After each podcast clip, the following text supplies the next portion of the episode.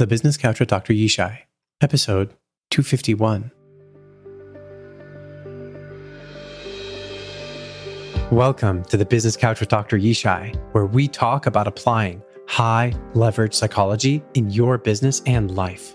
I'm your host, Dr. Yishai Barkhordari, licensed psychologist, private practice owner, speaker, executive coach, and consultant. I became a psychologist to learn how to leverage psychology and help others do the same. For over a decade, I've been tracking how psychology gets in the way of smart and results driven people.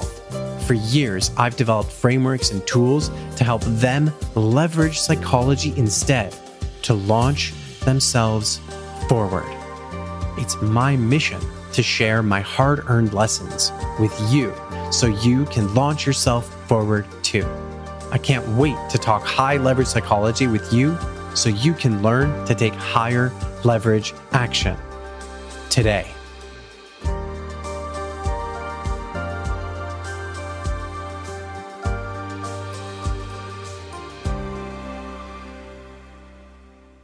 Let's talk high leverage psychology. If you find yourself acting impatient, frustrated, angry, in other words, not your best self, today's episode is for you. When we struggle to show up the way we want to, when we show up in ways we're not proud of, as less than best versions of ourselves, it can be really challenging and even knock us down for a while.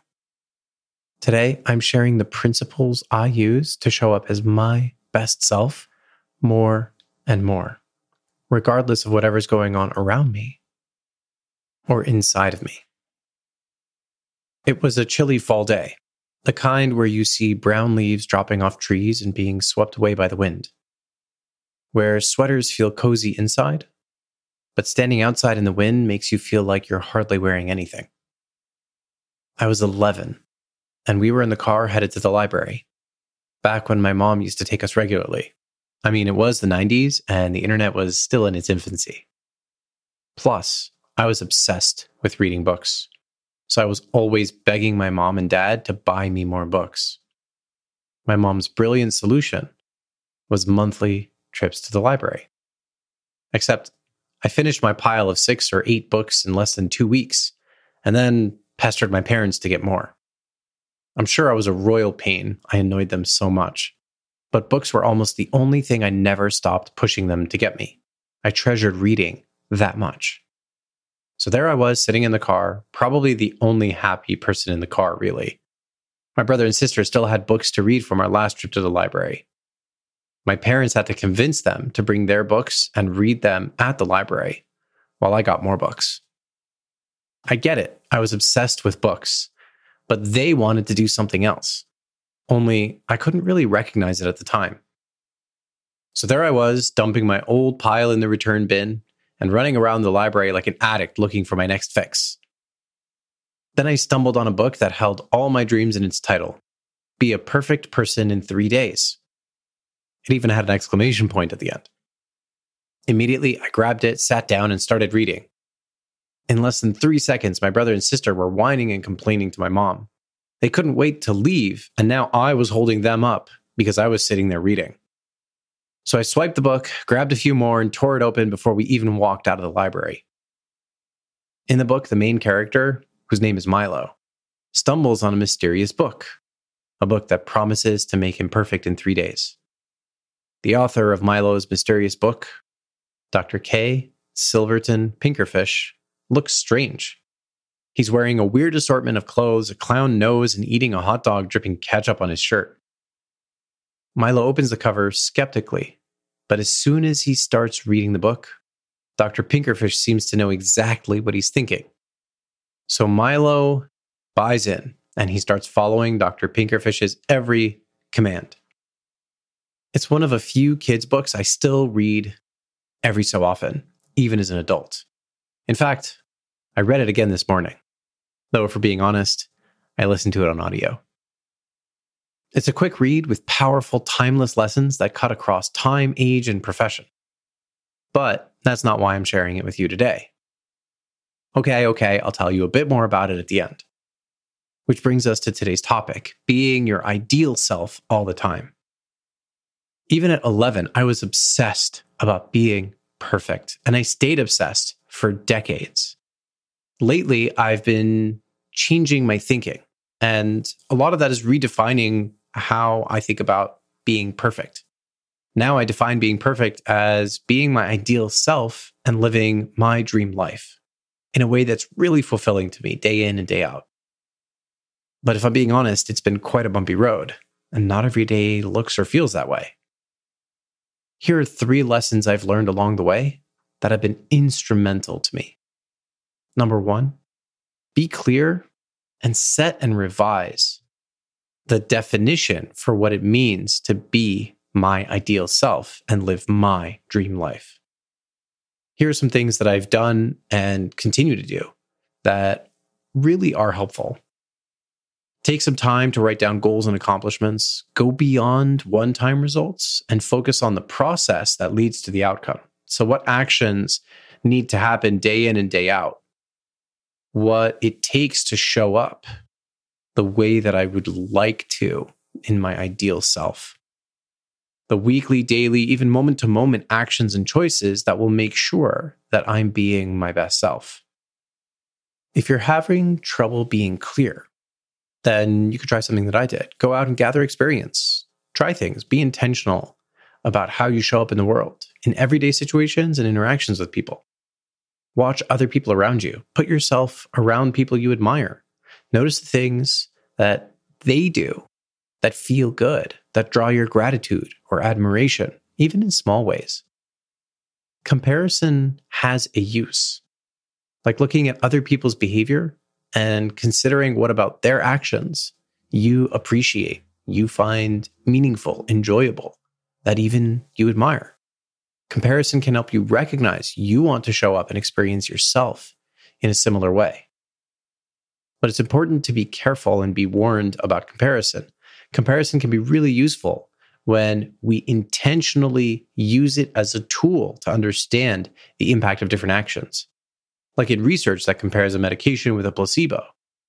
It can be unhelpful and even dangerous when applied incorrectly. Like when we compare the highlights of other people's lives to the struggles and challenges of our own. Which brings us to number two Accept and have compassion for messiness. The chaos and entropy created by forces outside of us and sometimes inside of us can pull us away from being our ideal selves. We don't have total control over the economy, the marketplace, our friends, family, or loved ones. I like to think that's a good thing because to me, it means nobody else gets total control over me either. I'm sure it would feel intoxicating to have that kind of control at first, but I don't really want godlike power and control. I think I would actually get very bored very fast. We often don't have total control even over ourselves. I'm aware I can't always control when I feel hungry or control what my body needs or when it performs its best or worst. If I could control that, I might, you know, make it so that I only need half an hour of sleep or 2 hours of sleep a night instead of 7 or 8. We don't get to choose when we get sick one thing I've learned is that I can anticipate my needs and organize my life better around them. Setting and following a schedule, making decisions in advance, aligning my actions with my goals. Taking time to record, consider, and check how well my habits and my actions meet my needs. And really thinking about how to maximize meeting those needs to optimize my body's performance. We also sometimes have unhelpful reactions, like when we get triggered by something that's going on and respond in less than perfect ways. Sometimes I don't respond in the way I ideally want to, particularly when it comes to other people, my emotions, thoughts, challenges, when something really shakes me up. Research has shown that self compassion and curiosity are key to growth, fulfillment, and happiness. I've learned to be willing to accept and lean into tough moments with kindness, but without compromise. And I found that to be tremendously empowering. Instead of disconnecting and distancing from parts of myself, others, tough situations, I lean in. I work really hard to stay connected in the face of those tough moments. In that space, I found an opportunity opens up to be my best self. Number three, I found it really useful to work on recognizing and lowering my tolerance for acting other than my ideal self. Now, I know what you're thinking. This sounds like the opposite of self compassion and acceptance. And lowering your tolerance isn't usually considered a virtue, at least not most of the time. Here's the way I've come to think about and understand it self compassion and acceptance are about becoming comfortable confronting reality, being able to see myself as fallible, not to distract or push those thoughts away, but be gentle and soft with myself in those moments. Being soft with myself when reality clashes with my ideal isn't the same as giving up on that ideal. It comes back to kindness without compromise. The harder you are on yourself, the more you're going to expect harshness, especially when reality clashes with your ideal self, which in turn might incentivize you to stick your head in the sand and ignore it. So I've learned to be gentle with myself. It helps me become more ready and willing to notice when I'm not embodying my best self. Only from that place can I get a clear look at how my actions are misaligned with my ideal self. And that way, I can become more aware of and confront myself when I'm slipping up. I found that the longer we ignore it, the more we let ourselves slide further away. It's a recipe to move further away from our ideal selves before we finally bring ourselves back to it. Here's a quick analogy Imagine your ideal self is a dead center pin on a target. Around that pin is a rubber band. Now imagine sticking your finger in that rubber band and stretching it out away from the pin further away from dead center. How big and firmly stuck to dead center is your pin? That's clarity on your ideal self and placing high value on being that way. When you lose clarity, that pin can bend. And when you don't place a high value on it or you let it slide, it can come out of the target and even leave you aimless. How far do you stretch the rubber band before it pulls your finger back? That's the length of time and distance you allow yourself to deviate from your ideal self. The less attuned you are to being pulled away from your ideal self, the further you may find yourself from how you want to be. Self compassion and acceptance are really powerful tools here. They support your awareness and not letting yourself get pulled to the breaking point before snapping back. Now, how small is the rubber band loop? The smaller the rubber band is, the closer it's going to pull your finger back when it's stretched to its limit. That's your tolerance for deviating from your ideal self. The more tolerance you have, the bigger your rubber band is, and the more you'll accept that's outside of your ideal self. And sometimes, even when you're pulling yourself back, the more distant you might still find yourself from that ideal. Being clear and firm on what my ideal self looks like and bringing my best self to any situation is not 100% reality. Sometimes, when I feel tired, hungry, or triggered by something, I show up in ways I'm not proud of. Sometimes I get thrown off. Sometimes I have a bad night of sleep that I couldn't control. Or sometimes something might inexplicably throw me off balance. What I am proud of is slowing down and quickly coming back to my pin, getting clear on how I want to perceive, experience, and act in a given situation.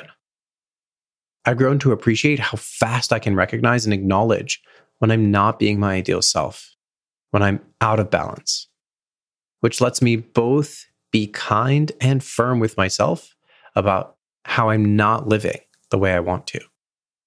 Shortening the rubber band so I can come back faster to being my ideal self. In the long term, two, three, five decades from now, I'm imagining that I'll stay very close to dead center as I continue to work on it.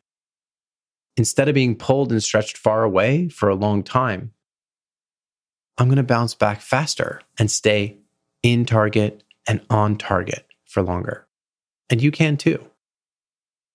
Oh, and Milo, he learned some really important lessons in very silly ways.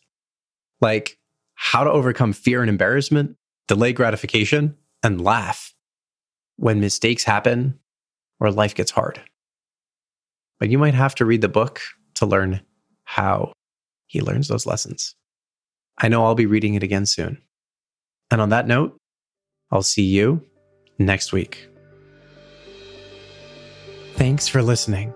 If you learned something valuable today, take a moment to rate and review the podcast. It helps grow the show and gives more smart, high performing, results driven people like you the ability to learn and apply high leverage psychology to your business and life.